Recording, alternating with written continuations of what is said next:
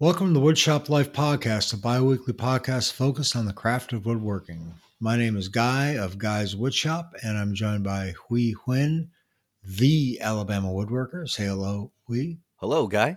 Hello, Huy. And Sean Walker of Simple Co fame. Sean, how are you? Good. How are you and Huy? Doing peachy. Very well, thank you, Sean. This is turning into a very nice civil podcast. Anyways, this podcast is intended to answer questions from the woodworking community and give you guys some of our perspective on how we get things done in our own shops. And uh, we do have a Patreon account, and right now we have one level, and we are simply asking for a small donation just to try to cover the cost of bringing you this podcast. So please go to patreon.com slash woodshoplife.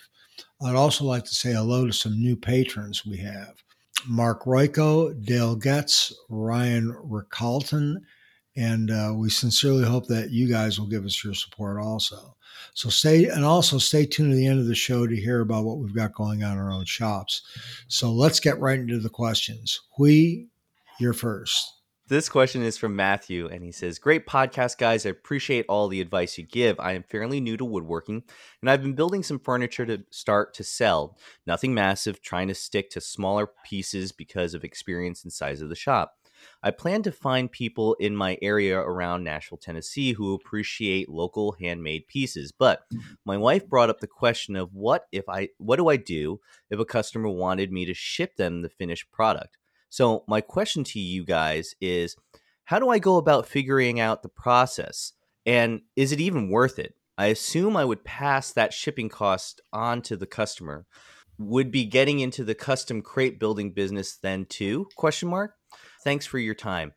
So, a couple of things there. He asked a bunch of questions. So, the first thing he asked was how do I go about figuring out this process? Well, it's a little bit of a confusing process. And here's something that I found out. If you actually create your work, and let's say you go to FedEx or Old Dominion or uh, UPS or any of these freight shipping companies, and you say, hey, I've got a box, it's four by four uh, by four, and it's 800 pounds. How much is it going to cost?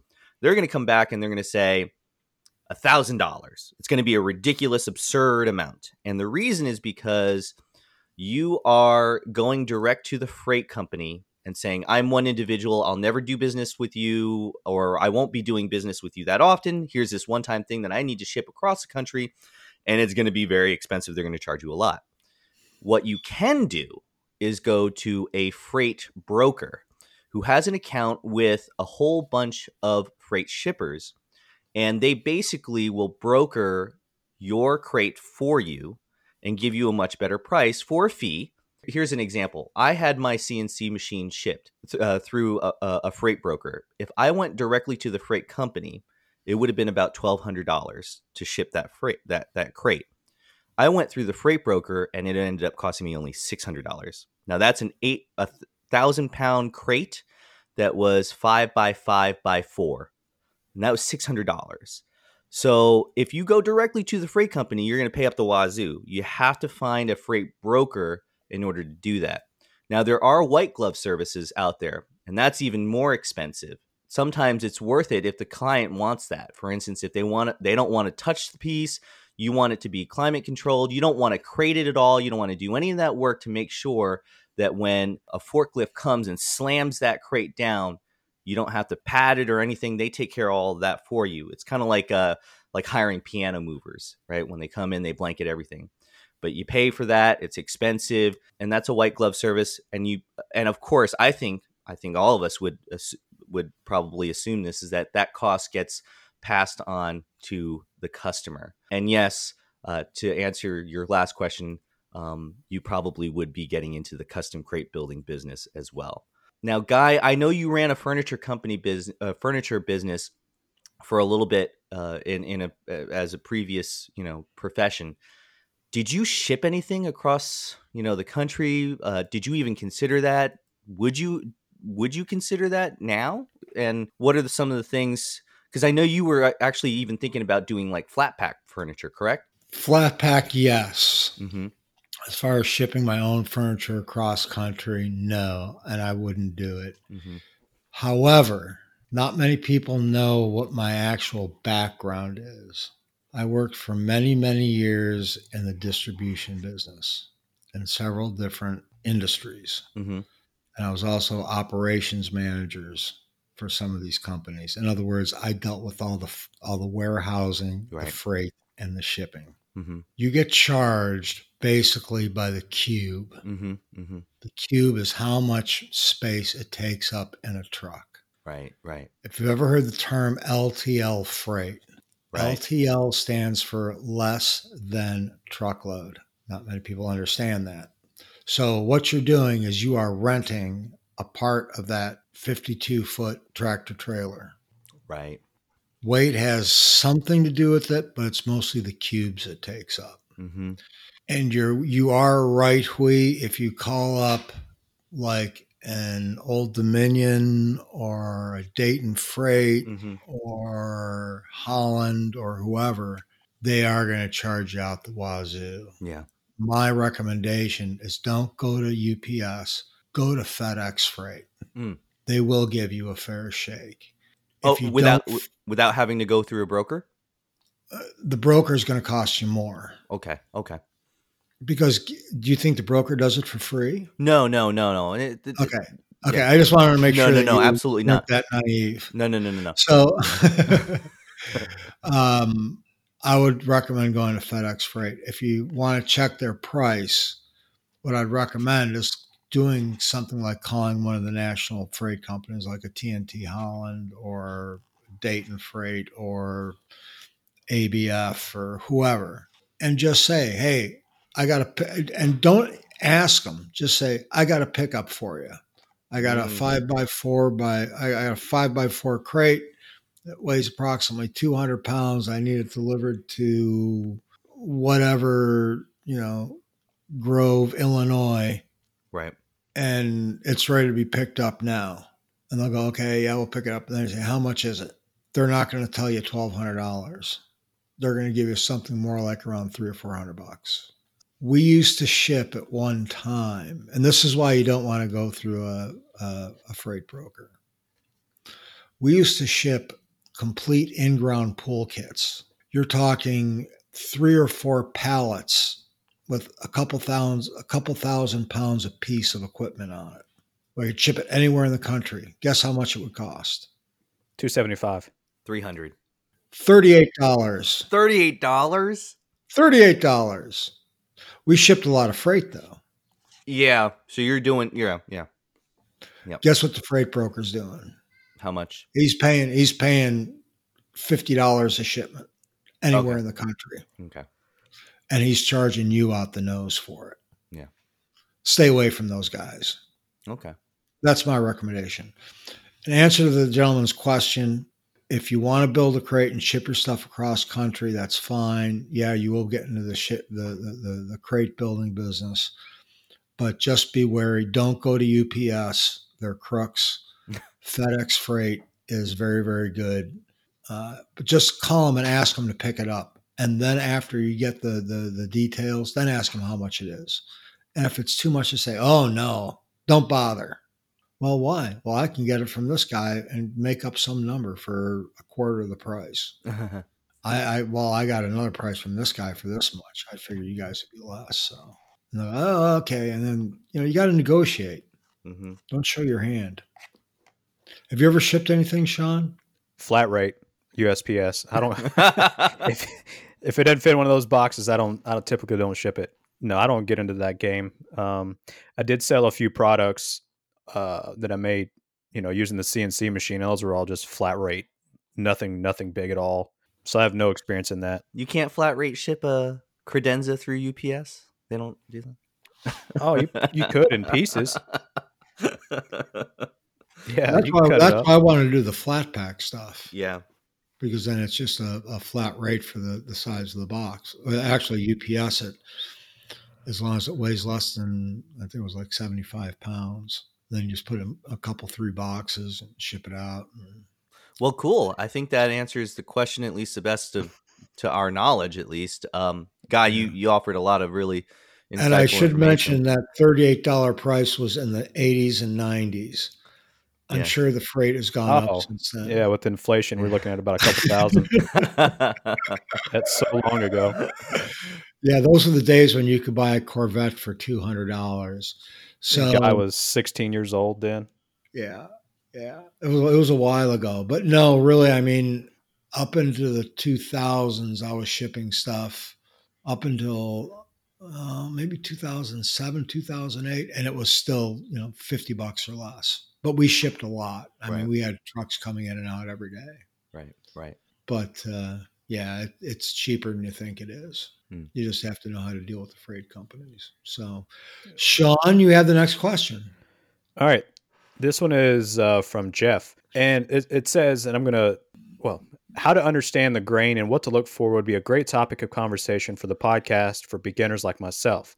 And you know, this came from a post I made on Instagram where I talked about grain selection and color matching when choosing the pieces for whatever project you're working on. I made a post on there showing some walnut lumber that I picked up for a cabinet that I'm getting ready to start. Um, it's a new, it's a curved cabinet that's going to have a bent lamination door and stuff, but I'll talk about more about that later. Uh, and so, what I like to do is lay the boards out side by side so that I can get a look at, at a couple different things when I'm choosing the grain. Um, and this, I'm going to preface this conversation to say, this is what I do with walnut for this project. I change pretty much, you know, my thinking on this depending on the lumber that I have. But anyway, I'll start with a cut list in my hand, you know, and, and I'm going to start to look at the pieces and the parts that uh, are going to be visible on the project. So this is a, a cabinet that's going to be on the wall in the bathroom. So I'm thinking to build the case, I've got the sides. They're probably going to be seen in maybe the bottom shelf or the, I guess, the bottom of the cabinet.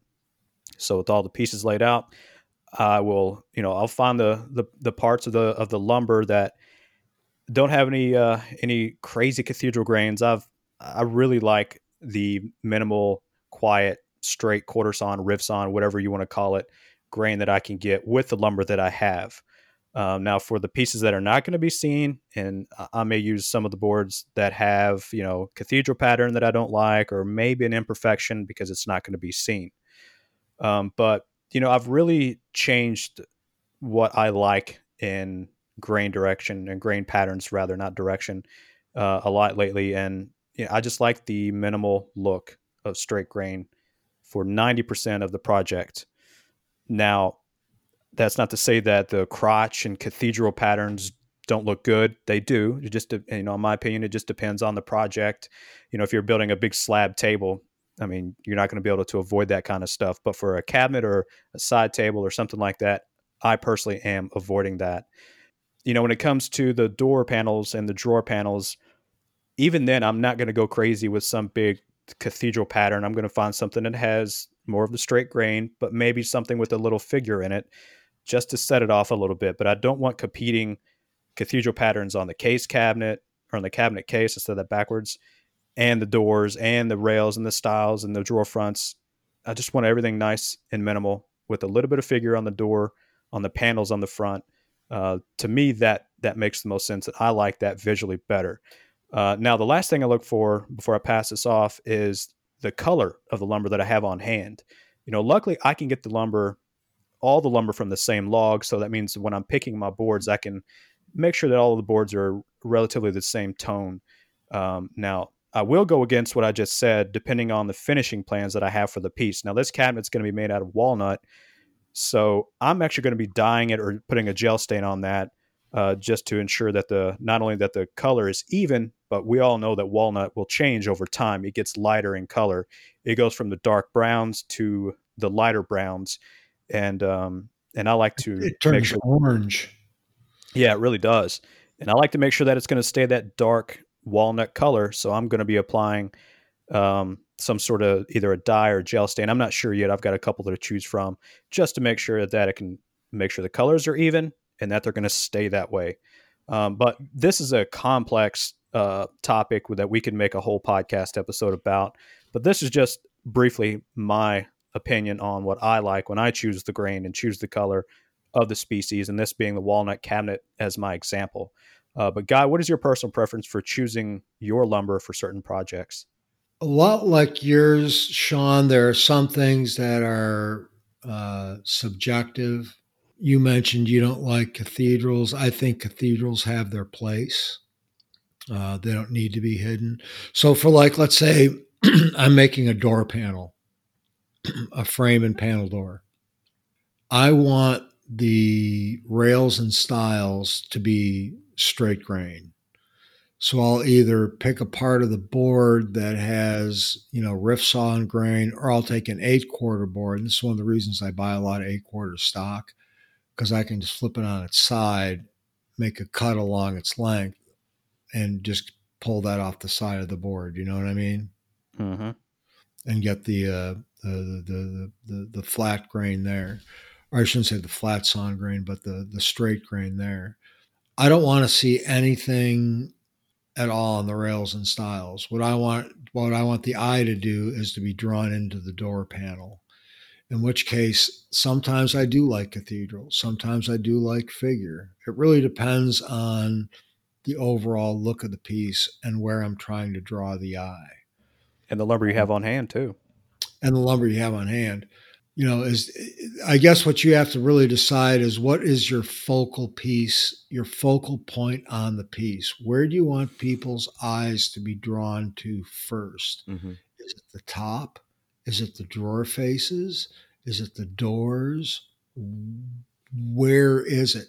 You don't want to have it too much going on because then it gets too busy and it, it just too chaotic and your eyes are going everywhere, it'd give you a headache after a while. Yeah. So try to pick, you know, one area that say, you know, the the the star of this piece is going to be my door panels.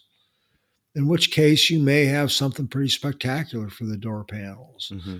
Or the, the the the the focal point may be the top. Mm-hmm. Or like I said, drawer fronts maybe it, it all depends on what you're trying to accomplish with the piece and it's it's very subjective. Some people like the color red more than they like the color blue, and vice versa. And you know, it's there is no right or wrong answer.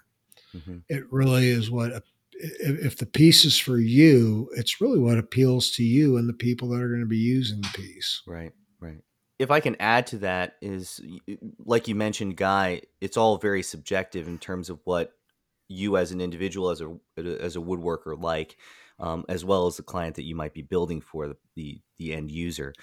But one thing that I think is very important is that when you're going through and picking out grain selection is that you're very purposeful for it, right? As opposed to just willy nilly uh, putting things. If you know that, hey, I like the way this looks, I've gone and and select and um, tried other orientations of boards for this, say, tabletop or whatever, and this is the best that I have for my budget. Well, then you were very purposeful for it with it, um, and, and, purposeful with with the budget that you were given. Here's an example. I mean, I have a dining table that to be honest, I'm not very fond of the tabletop because there are a couple knots here. There are some inclusions, things that I had to fill with epoxy, but that's the budget that I had. And, and with the mo- amount of money that I was able and willing to spend on the project, this was the best grain orientation for the tabletop that I could get.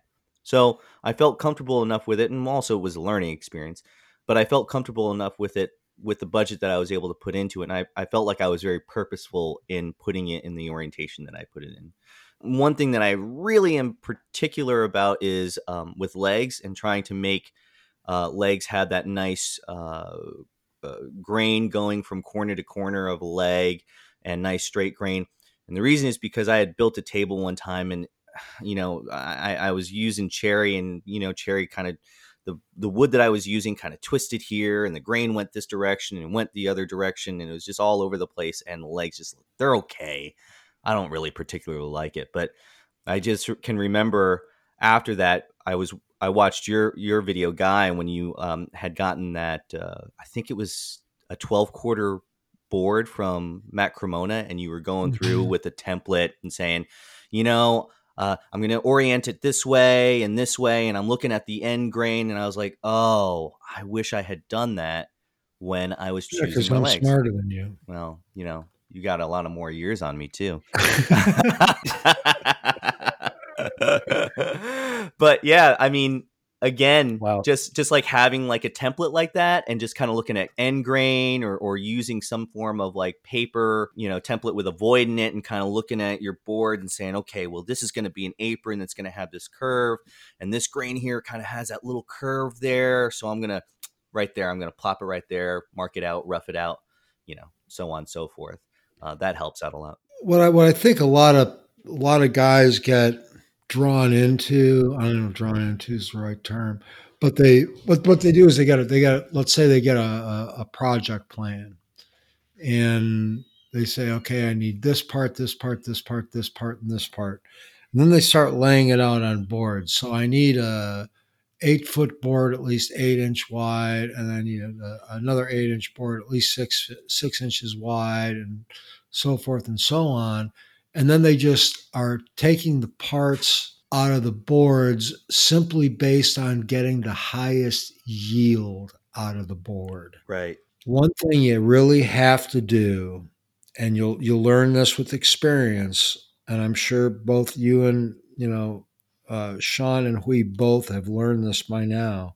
After because you guys are both pretty experienced, you can't think about yield. It's like I got these boards, and I need to pick the best parts of the board for the parts of my project, and I know there's going to be some waste. oh yeah yep So you buy extra. hmm You know, I only needed three boards for this project. Well, I'm buying six right because I know that a lot of it's going to end up in my scrap pile. Not as throwaway, but just as spare parts. Or because I'm picking the best parts out of these boards I possibly can to fit a certain project piece.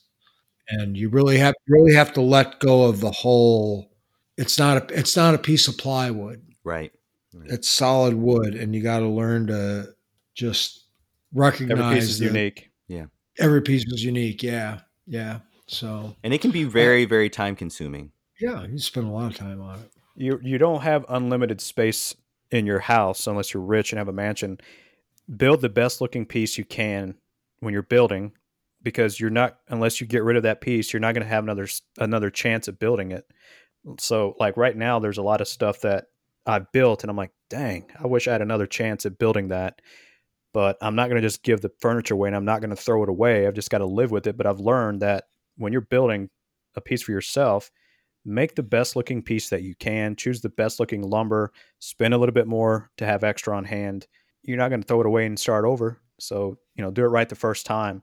And a good example of choosing the correct grain for legs and i'm glad we brought that up i was going to bring this up too. If you look on a post that i made on september 21st of that little cherry side table that i just finished the legs have figure in it and it is so distracting now that i've that i've got it done and i look at it in my living room, the figure on the legs is so distracting compared to the rest of the table. And that's not where you want people to have their attention attention drawn to the legs. Not on this table. Maybe on some tables, but not this table. Mhm. You want them to look at the top, the aprons, and even then, mainly the top on this side table, but the legs just draw your eye in because of all of the figure that's in the legs. It looks splotchy. I really didn't see that until I started applying the finish on it, and it really came out. Mm. But it's just an example of what parts, like Guy said, what part of the project do you want people to to notice? hmm The rails and stiles, the side, the top, or the beautiful cathedral pattern on the the door panel? Definitely not legs on a side table. no Yeah. no. Right. Cool. Hopefully that helps. Uh, Guy, I think it's off to you. i got a question Yeah. oh sweet I hope. This is from David, and he says, Hi, fellas. I'm a novice woodworker with a question about the use of dowel versus domino joinery. I'm trying to understand all the hate and derision that is thrown towards dowel joinery versus all the love and infatuation with domino joinery. It seems to me that they are both loose tenon joinery, and the only real difference is the shape of the loose tenon. That's actually Very true. yeah. So, what makes the dowel such a poor man's joint and the domino an heirloom quality joint? If I use dowels with the same approximate surface area as a domino, won't I get the same strength and holding power? Is there something special about the rectangular shape of the domino versus the round shape of the dowel? Thank you. Love the podcast, David. And then he's got a PS on here, something about his daughter wants to be a rocket propulsion engineer. so we you rock. Yeah. He says Guy and Sean are are a lot more awesome though. oh, that's not what it says. but all right. Uh, um, awesome. this is a really good question, David. And you know, the the love and infatuation with the domino. Let's let's talk about the domino first. Love and infatuation with the domino.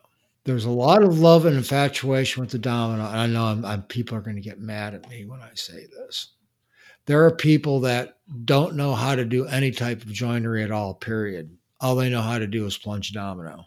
Sure. Mm-hmm. They never learned how to do mortise and tenon joinery. They never had learned how to do any type of joinery. I just bought the easy way of doing things, which is the domino. Mm-hmm. And I think people are, might get mad at me just because, oh, I'm an ex, I'm an expert craftsman.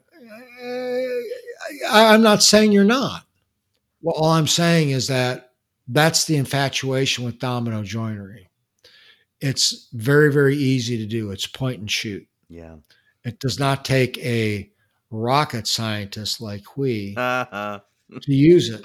Um, as far as you know, the, the the the dowel joinery not getting love. I've built a lot of stuff with dowel joinery.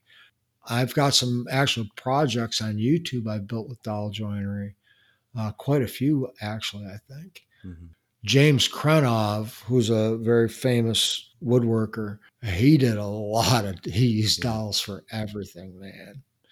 Strength of a domino versus a dowel, you know, versus a biscuit versus a mortise and tenon. There's plenty of YouTube videos out there. And to me, that's all a bunch of hooey because nobody's going to put 400 pounds of weight on most of the joints of a table right. or a chest of drawers. It's all just it's all or just in the direction it requires to break it. Yeah, break it, yeah, yeah. I mean, it's like who really cares? I, have built stuff. You know, you know, you want to talk about hate and derision. Talk about hate and derision. Look at the biscuit. Yeah, I use the biscuit joiner constantly, and I've used it for years. I put I put stuff together with biscuits. I put dining room tables together with biscuits, and they're still good today. Yeah. So you know, who cares if it'll take 400 pounds of weight on a, at, a, at a shearing angle? Nobody cares. Mm-hmm. As far as the heirloom quality, don't worry about that because nobody sees the jo- in, internal yeah. joinery anyways. Right it could be screwed together on the inside and nobody will see it. I mean, who cares? What you're really trying to do, it really depends on what you're trying to do. And this is this is the difference between let's say when I'm at, I'm at work at my day job, which is a production shop, or I'm at home building something for my wife, which is more of a hobby shop. So, what am I trying to do at work? Well, I'm trying to build this thing to the best of my ability in the least amount of time possible mm-hmm. because time is money, plain and simple. When I'm at home building something for my wife, I want it to be perfect because she's really good at picking out every little tiny mistake I make and never letting me forget about it. And it's also where you really, if you're doing hobby level work, it's really about where you find your enjoyment from. Do you enjoy the joinery process? Do you enjoy the milling process? Do you enjoy the finishing process? What gives you the most pleasure? And a lot of people really like doing joinery work. I know we you love doing joinery stuff. Yeah. So you spend a lot of time practicing and doing this and that and the right. other thing. I know I'm getting off subject here but it, it's all really relevant to one another. So don't get, get caught, you know, David, don't get caught up in the whole dominoes are better than dowels and dowels are better than this and mortise and tenon is the one and only way to do things. don't worry about that at all. If you can, not everybody can afford a domino. Most people can't afford a domino. It's a pricey tool. hmm That's a thousand bucks, man. You can buy a really nice doweling jig for under two hundred dollars. Yeah. I mean, a really good one, and it'll do everything the domino does. The dowels are actually very strong. They're just as strong, I think, as dominoes are. Mhm. And yeah, I would agree with you on that. Yeah. And it is a matter of uh, glue surface. He's talking about that also, glue Yep. surface. Yep. So Yep. I'll, I'll turn it over to one of you guys. What, what do you think, Sean? I didn't know there was a lot of hate thrown toward dowel joinery. That's that. I guess I'm not on the scene dowel joinery scene anymore, but I had no idea. I've never heard anything like Well, I don't know if I'd say hate, but there's a lot of Well, you're not saying it. He did. yeah. I know. I, I don't think he doesn't necessarily means. I think he's being hyperbolic. Maybe, perhaps, but I think a lot of people like the domino joinery because of the machine, like you said. I Mhm. mean, I'm just going to repeat what you said. It's just point and shoot. And when it comes to dowel joiner, there's a little more setup involved, unless you. I mean, are there machines? I guess the Yeah. what Lamello do they have a machine, For- for- a doweling machine? No, but Ma- the Moffel. Mafell- Mafell? Mafell, Yeah, yeah. yeah, yeah. Yes, yeah, they make a machine that's I think similar in price to one of the domino Oh, yeah. uh, machines. It's not no, cheap. it's a And- a lot more than the domino. Oh, is it? Okay. yeah, their DuoDoweler machine. Yeah. It's a couple grand. Ooh. Yeah, it's, expensive. It's. Really? It's pricey. Yeah, it's pricey. I didn't know it was that much, but I mean, I think if you were had if you had a price aside, one of those machines that is going to give you the same setup as a domino machine, where you can do the dowels with that machine or the domino. I, pff, I wouldn't. I mean, I wouldn't hesitate to use a uh, the doweling machine at all, and it's going to be just as strong, in my opinion. I mean, I've built several projects like Guy out of dowels, and I like the domino a whole lot better, only because I have one of those fifteen dollar Harbor Freight doweling jigs that you got to clamp and drill and Mhm. this and that. If I had the machine that did the doweling like the domino, I would be all over it. Yeah. As far as dowels being a poor man's joint, I disagree with that. I mean, they're. I I don't with know, that. man, because you can make it. You can make a doweling jig. Yeah. True. You know, it's how much does it cost? Well, it doesn't cost anything. It's a scrap of wood, and you drill a hole in it, and you just use that, and you drill holes in the other piece, and that's it, man. There's nothing Yeah. to it. Well, I guess what I'm I'm reading is what makes it a poor man's joint and a domino a domino a domino heirloom quality. So it's like I guess I'm thrown off a little bit by that that sentence, but I would consider them equals Yeah. as far as the quality of the joint. Maybe he's just Man's- getting some bad information to some from some bad Yeah. people out there. I don't know where he's reading all this and but man, if you got a doweling set up and it works, just stick with it. hmm Is a domino nice? Yes. You know, I've used both and I'm I'm a tightwad, but the domino was a nice purchase. Sure is. And Guy, you, you mentioned something that was really important that sometimes people will always go to the domino for the expedience uh, aspect of it. You know, it's fast, right? It's easy Yep. to use, it's well engineered, g- good for it, right? But like you said, there are times where I just I just want to cut a mortise and, and tenon joint in a different way, and of course it's it's just as strong as a loose tenon, but why am I doing it this way? I'm I'm getting enjoyment out of it, right? And I and I just I just want the experience of doing it that way. And for a lot of folks, the expedience is the enjoyment. You know, the fact that they can produce a lot faster and not have to, you know, spend time at, at the bench, you know, and the nostalgia and all the all the peace that you get at the bench and whatever, right? So I guess I'm making fun of myself there, but but for a lot of folks, you know, the expedience is the enjoyment. And so that's why I think there's a huge lure towards using the domino as much as we have been seeing now in sort of modern times of woodworking. Yeah. I think that's about all I can add. yeah, I, I, like I said, I, I, I don't really see anything wrong with using any of those joinery methods. Absolutely Dowels, dominoes, biscuits. Everything has, hell, I use pocket screws. Mm-hmm. You want to talk about a malign joint? Pocket screw. I mean, I've built entire projects using nothing but pocket screws. Just because it makes mo- the most sense. When I'm at work, I, I, I mean, I'm giving it just a drawing in some cases or a picture, a grainy, crappy looking picture. And they say, make this. hmm And you've got X amount of hours to do it. I look at it and I go, okay, I'm going to do through mortise and tenons, through wedged mortise and tenons, and this, and I'm going to do that. I'm going to do this. And it's like, oh, I only have 20 hours to build it. Oh, no, that's 20 hours, including sending it to sanding and off to finishing. So I basically got about 12 hours. Oh, domino. Yeah. That's it. Yeah. That's it in a nutshell, man. It's just fast. It's mm. just fast. So, all right. I think the question's going back to Huy. Yes, it is right. to me. Let me go ahead and pull this up. All right, so this question is from Marlon Minks. Outside of my shop, I would like to build a small shed for storing sheet goods. I live in northern Iowa where it can get pretty cold in the winter. Is there any potential problems with store, with storing sheet goods outside covered, dry, and then bringing them in prior to using them, letting the temperature come up to my shop's temperature? Would the low humidity cause any harm to structure of the sheets? Marlin.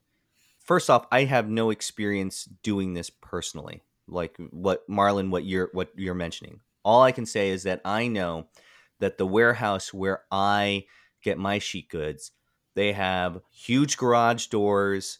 They're open all the time. It's extremely humid here in Alabama. When it's cold, doors are open. Not climate controlled. When it's hot, no, doors are open, not climate controlled. And that's where I buy my sheet goods. Um, I have not had an issue with sheet goods sort of bowing or the structural uh, structural integrity of the sheet goods being uh, diminished. I haven't noticed it, so that's been my experience. So I, I, I would, I would gather to say no. It so long as it's dry and it's covered, that it's probably fine. But I don't know. Guy, do you have a different experience with this? Sean, do you have a different experience? Is there information that I don't know about that maybe Marlon needs to be aware of? Um, Fine Woodworking put out an article on this exact. No, I'm just joking. No, I bought my my plywood from a place exactly like yours. It's in Kentucky. We get you know down to the single digits in the winter and triple digits on some hot days. The place is uh, just a big, big, big, big building with the doors open, just like you, Huy. And and I bring them into my shop, and then uh, you know sometimes I'll have the mini split going. Mm-hmm. I'm not seeing any issues with that. And I, you know, I'm going to guess that uh, that's just the norm, unless some places are a small shop that sell plywood that air condition the joint or put heat in there. But I would say that's probably pretty normal to have she goods stored, especially big places like that, Mm-hmm. in a, you know, controlled environment like that. So nothing to add from my part other than I agree with what you said, we. Guy, prove us wrong. No, I, I I'm not going to try to prove anybody wrong, Yes. or nor will I try to prove anybody right. Oh, Ah, Um, I'm just trying to think what I would do if that's all. I'm just like, okay, if I'm in the same situation because I have to be in that situation, how would I approach it? I think I would put the the, the, sheet goods, you know, make sure they're stacked on top of one another with Yeah. a lot of weight on them, or Mhm. strap them mm-hmm. so they stay flat. That would be my main concern is them staying flat, not necessarily building up moisture, which I think would make them warp. That's Mhm. why I'd want to keep them flat. Yeah. Does that make sense? Yeah, yeah, and he's mentioning here that it's in it, it gets relatively dry there. So if there's if moisture is the concern, but it's relatively dry and you're keeping it flat and strapping it down, my guess is that it's probably going to be fine. Yeah, I think it'd be okay. I think it'd be all right. I would say, uh, like my place, uh, Hardwood Specialties in Lexington. I mean, they are a big, big, big warehouse, and they just keep them stacked up on top of one another. Yeah, it's it's a three sided warehouse, so they can get the the the tow motor in and out of there, hmm the forklift to get the in and out of there to get the the, the sheet goods out. Yep. Yep. And I was in there the other day actually getting some sheet goods, and they were getting some uh, big lumber, uh, lumber run unloaded. Man, they had some nice eight quarter mahogany and stuff. So jealous. But yeah, that's not related to this question. It's so nice to talk about. Yeah. So, Sean, I got you. the next one. Yep. This one is from John. He's a he's a new patron. Nice. Uh, let's see. thank you, John. Thank you. Yeah, we appreciate that. Hello, Master Woodworkers. Haha. Uh-huh. Yeah, Who's he talking to? probably you. Not me. I don't know. It ain't me. Hello, Master Woodworkers. I appreciate all you do on the podcast and can't wait to listen to the next episode. I'm getting ready to make a bunch of small to medium sized boxes as gifts for family out of walnut and maple. I don't have a spray setup and I don't have the time to learn it this year. I'm looking for a fast and reliable finish for the boxes and a matte to semi gloss finish. These will be three by five on the small side and eight by 10 on the large. Thanks for all you do and keep the podcast coming, John. Well, uh, shellac is the first thing that comes to mind, and you know there are other finishes, but I'm going to let Huy and Guy talk about those. I don't want to take them all from them, but you know this is my favorite finishing recipe for a box, and it's something that it's not original. I'm sure there are a lot of people that do it, but this is what I settled on for boxes. I start by sanding everything to 220 or 320, and that depends on how lazy I'm feeling that day, whether or not I stop at 220. Then I remove the dust using a uh, vac with a brush attachment. Now I'm going to wipe on a one to one and a half pound cut of shellac. And I say one to one and a half because, you know, it just depends on what I have mixed at the time in the cabinet. Uh, either one will work just fine. You may just have to apply an additional coat if you're just using a one pound cut. Uh, if I'm making a box out of cherry, I'm going to go with garnet shellac. Otherwise, I'll stick with a blonde shellac and always dewaxed uh, for myself. Um, I'm going to apply three to four coats again, depending on the cut that I'm using, and to, that's going to build up a decent finish for me. And then I'm going to let that set and dry for about a day just to cure a little bit. I know shellac dries quick, but this is just a personal preference. I like to let it set overnight for at least 24 hours. Next, I'm going to take 400 to 600 grit sandpaper, lightly sand the surface until the dust nibs are gone. I'm not looking to cut it completely back to apply another coat. I'm just doing a light, light, light sanding to get rid of the dust nibs. Now, this will leave an un- uneven sheen. So I finally buffed the box using uh, 4-0 steel wool without any sort of wax or wool lube. Uh, now, this step is going to give you the consistent sheen of a matte appearance, and it's going to make it extremely soft. Final step is to vacuum the pieces off, and then I'm going to buff it using a cotton cloth and a paste wax of your choosing. And I like the Alfie Shine because it does a good job and it smells really, really good. And after that, I'll buff it off. Um, and then all the steps above is going to leave you a silky smooth finish that's dust free. And it's going to give you a low satin appearance. But the main thing is it's going to be really, really smooth to the touch using these steps. Test it on a practice piece, see what you think. But that's the one finish that I'm going to cover for this. Um, Huy, what is your go-to finish outside of shellac for something like boxes? Well, uh, I've never used it, but I'm wondering if this might be something that he would consider. So he's looking for a fast and reliable finish. Uh, have you have either of you guys tried the rattle can spray shellac? Yep. What are your thoughts on it? Because I'm wondering if that might be a, a pretty good solution for him if he's you know not willing to or, or he can't invest the time in learning how to spray or or ha- doesn't have the budget to do like a, a spray finish. I, I think it's fine. Yeah. Yeah. So, you know, if he wants to sort of add a little bit of richness and color, maybe add uh, maybe a little BLO and naphtha mixed together to uh, just to get a little bit of depth of color or whatever, and then let that dry and maybe just go with a spray can of shellac. I mean, that sounds to me like it'd be pretty fast and reliable. So maybe go that direction. Yeah. Guy, got anything that you might want to? Yeah, you got anything other than shellac? I finish boxes a couple different ways. The first way is almost exactly what Sean was talking about, but I know Sean, you like to use a brush for shellac. I don't use a brush. for small pieces, I don't. You know, I use I use a pad. Anyways, other than that, I do basically the exact same thing Sean does. Sean Sean just said with shellac. I I have used rattle can shellac quite a few times. Uh, I used the my spray setup, my HVLP to shoot shellac. Another option that I use quite a bit is the rattle can lacquer Mm, Yes. That I, I can get from like Home Depot or Lowe's or my local hardware store. It's like eight dollars. It's expensive. It's like eight dollars a can, but I can get a couple, three boxes out of a can. It dries like really super fast. I can sand it back really quickly. You just put a couple, you know, you put a dry, uh, I don't want to say a dry coat on there, but a very thin coat on first, Right. sand it back, do that two or three times, and it's a nice finish. Deft makes a good spray spray lacquer. Yeah. Yeah. That's who you can get at the big box stores. Yeah. Um, anyways, that would be my other option would be lacquer in a rattle can. Well, I'm going to go and add the additional water-based poly. You can either brush it on or spray it on as well. But it's not. rattle can Can you get rattle can poly. polyacrylic? Yes, Okay. Really? sure can. I didn't know that. Sure can. Ha ha. No. Yeah, I know. I. Go to I didn't- lowes.com slash pd slash minwax dash polyacrylic dash matte dash water dash base dash polyurethane dash actual and a bunch of other stuff. Yeah, I, I'll remember that.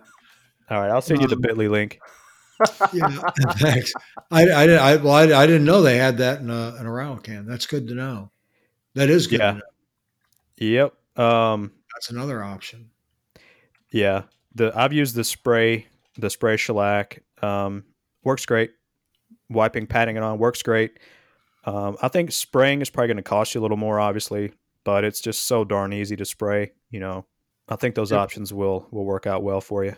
Look at that. Spray polyacrylic at Lowe's. It is twelve dollars. They, Not cheap. they sell it at places other than Lowe's too. We're Yeah, not yeah. sponsored by Lowe's. No, di- send us a bill.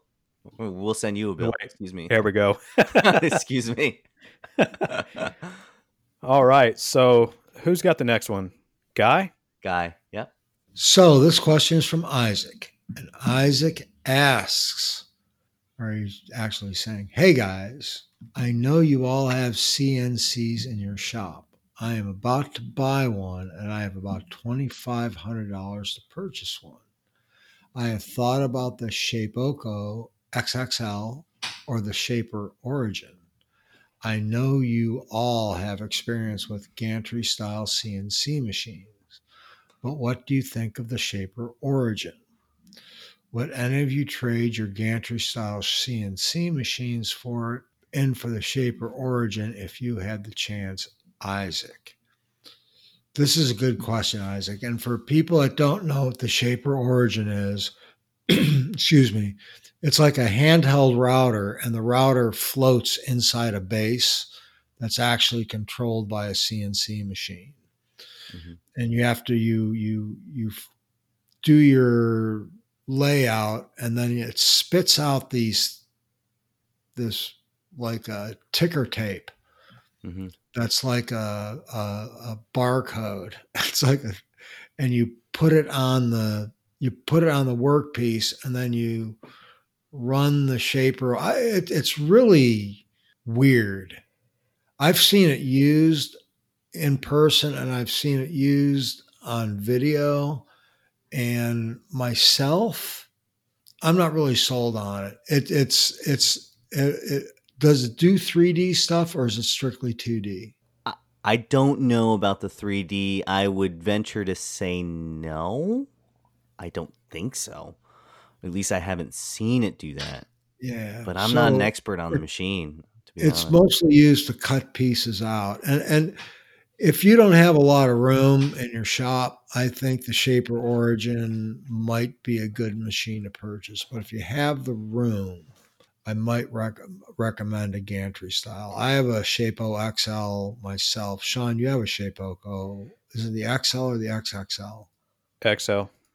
XL. So you have the same size one I do.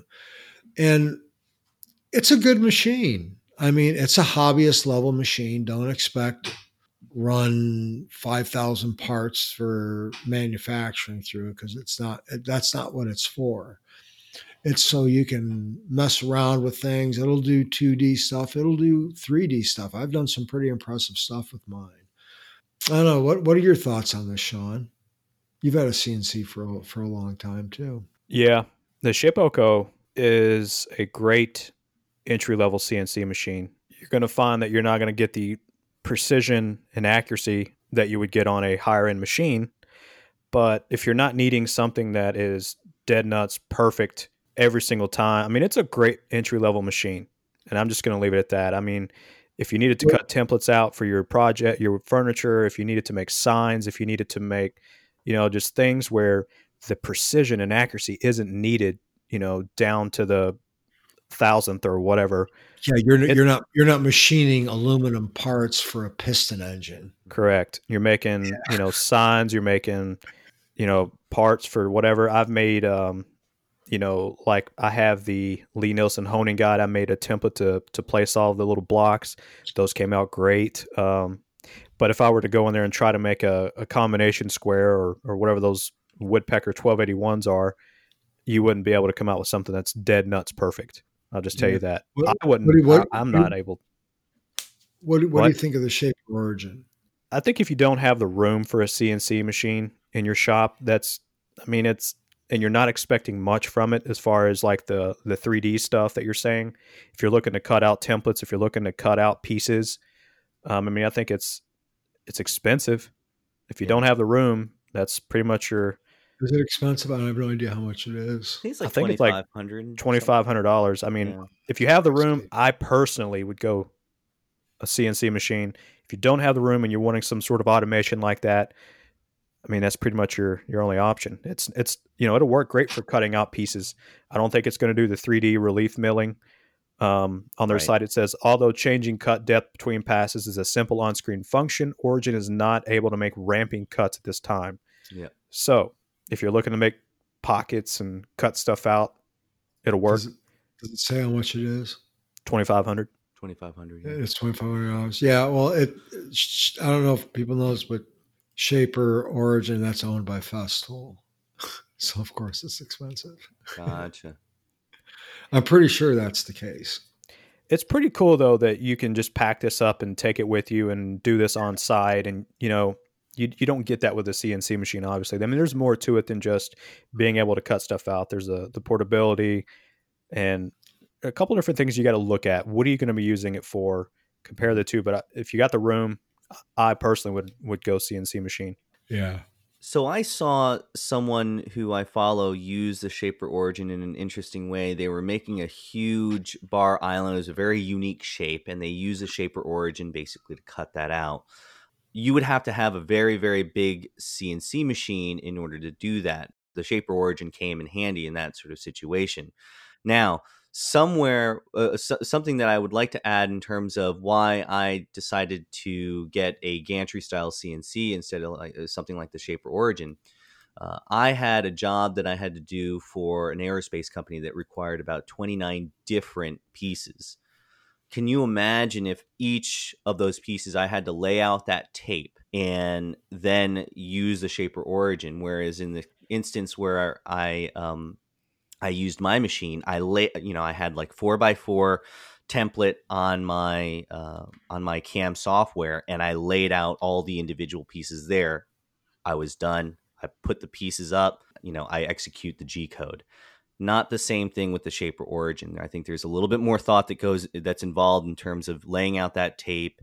Um, it's not as I easy. This, I don't think the Shaper Origin was designed to do what you're just talking about. There. Right. It's designed exactly. to cut out shapes of things. No, and and and that and and that is kind of what I was trying to trying to state as well. Yeah. Is that you know you're gonna it, it, it, there's there's time in between setup and prep in order to use the shaper origin. Not not that there isn't with the gantry style CNC, there definitely is, but it's just a different animal in terms of what the capabilities of a CNC gantry style CNC can do versus what the shaper origin mm. is really sort of designed to do. Yeah. yeah. So anyway. Well, I think that does it for the questions. Is that is that it? That's it. I think this is the part of the the podcast where we talk about what we have going on in our shops. That's right. Is it? Yep. So, what's going on in your shop, Huy? Uh, so I just turned a couple of drawer pulls, and I also did a little bit of edge treatment on carcass of a storage bench that I'm working on, as well as shaping some legs. I just got the Lamello Top 21 uh, and I like it a lot. I tried it out and used it for the cross supports on the base assembly of the storage bench, and I will say that that that machine is it's built like a tank, man. It's pretty pretty neat machine. So yeah, that's what I've got going on. That's what I've done this week. Uh, Sean, how about you? What do you got going on? I got all of my supplies in shop. I got the walnut, and I went got uh, MDF, three quarter MDF, eighth inch plywood, quarter inch plywood, three quarter inch plywood, Baltic birch, and I'm getting ready to start building uh, a wall cabinet. It's going to be a curved front wall cabinet for nice. my bathroom. It's going to have bent lamination, door and drawer. Um, so I've got the MDF for the the the form, and then I've got the eighth inch for all of the uh, the bending pieces for the door and the drawer front. So yeah, I've just got to uh, break the the MDF you, down so I can get out of the way. Are you doing a? Well, you said the door is going to be, you know, have a shape to it. Are you doing a, a shaped frame and panel door or just a shaped panel? Just a shaped panel.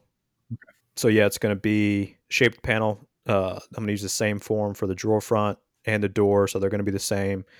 Uh, I'm going to use the CNC machine for the templates, for the curves, for the for the top and the bottom, and the middle divider. So yeah, I'm going to be uh, pulling out the old va- uh, vacuum bag and and I'm going to use polyurethane glue on this one. I think instead of the urea resin. I'll give that a try and see how that works out for me. But cool. that's that's what I've got going on. I'm not I'm not sure yet on the the if I'm going to use the veneer that I'm going to cut for the drawer front and the door, but I've still uh, I've still got to figure that out. I may end up going with something from uh, some like place like veneer supplies or something like that. But I've just got to get started. I'll have the hardware in. Unfortunately, I thought it was going to be this week, but apparently they're a little slow on that, so it's going to be next week. But yeah, I'm just ready to get back out there and start building stuff. Hopefully, start on that tomorrow night. What about you, guy? What do you got going on? I am getting ready to spray my range hood I built this weekend. So there's not going to be anything going on in my shop this coming weekend because I've got to have it set up for spraying. That's just the way it goes. Um, that's about it right now. At work, I got a lot. I got I got about ten different things going on. It's always seems that way. You know, there's a little bit of this, a little bit of that, a little bit of that, a little bit of this. Like today, I walk in the door and the, the, the shop foreman comes up and says, you know, can you cut a few tabletops for me? I said, yeah. Let me get my, you know, let me let me punch in. And I walk over there and there's a, a stack of 24 tabletops. it's like, yeah, that's that's a few tabletops. Um, you know, it's just, just it's just stuff like that. You know, um, just a lot of little things here and there. I, I I haven't really started and completed any one project for probably a couple weeks. I've been doing stuff to help other people's projects go along, if that makes sense. Yeah, but that's that's just you're a floater. No, it's just I, I the the the I possess a very certain set of skills. um, and that's it. You know, there's just some things I, I, I'm the guy in the shop that does this task. So if somebody's got a project that requires this task, I do it for them. You know what I mean? And uh, we did, I did some training with one of the guys. We built a cabinet. It was some basic cabinetry. That's about it. Well, I think that's going to do it for this show. And uh, we would like to thank everyone who left us a five star review on iTunes. It really does help us in the search rankings. And of course, we truly appreciate the support and feedback. And please remember, this podcast is here to answer questions from you, the woodworking community. So if you have woodworking questions you would like answered, you can send them through the podcast contact page at woodshoplifepodcast.com or DM us through Instagram at Woodshop Life. And of course, you can find me at guyswoodshop.com. Where can you be found at Sean? SimpleCove.com and at SimpleCove on all of the socials. Huy, where can you be found? AlabamaWoodworker.com and links to my social are on my website. All right. Well, that's going to do it. And uh, we'll talk to you guys in a couple weeks. See Talk ya. to you later. Bye. Yep. Bye.